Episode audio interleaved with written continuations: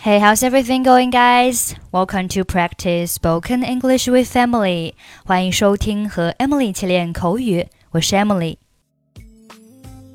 今天我们要学习有关辞职的对话。首先看几个单词：resign 动词表示辞职；resign from 或者 resign as 表示辞职，辞去某职务。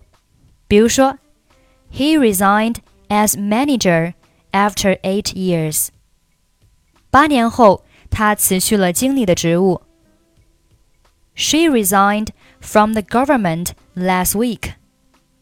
上个星期，她辞去了政府部门的工作。Resignation 名词表示辞职，辞职信就是 resignation letter。下面这个单词 quit 也是表示辞职，quit one's job。 就是辞职的意思。Insomnia 表示失眠，insomnia。Migraine 表示偏头痛，migraine。Force somebody to do something 表示逼迫某人做某事，强迫某人做某事。Okay, now let's listen to the dialogue. 先生， 我想辞去销售经理的工作，这是我的辞职信。Sir, I want to resign from my sales manager job. Here is my resignation letter. 你为什么这么突然提出辞职？你对公司有什么不满吗？Why are you quitting so suddenly? Do you have any complaints against the company? 不是，都是出于个人原因，一直觉得压力大。最近我有失眠和偏头痛。No, it's all for personal reasons. I've been feeling too much pressure recently. I have insomnia and migraines.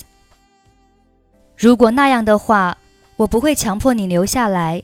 我希望以后能再次和你合作。 In that case, I won't force you to stay. I hope to work with you again in the future. Sir, I want to resign from my sales manager job. Here is my resignation letter. Why are you quitting so suddenly? Do you have any complaints against the company? No, it's all for personal reasons. I've been feeling too much pressure recently.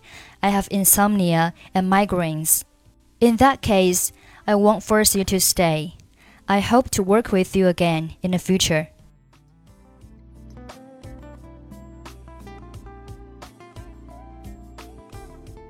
Okay, that's pretty much for today. 关注微信公众号或者抖音，搜索英语主播 Emily，可以获取本期节目的跟读版本以及单词发音视频。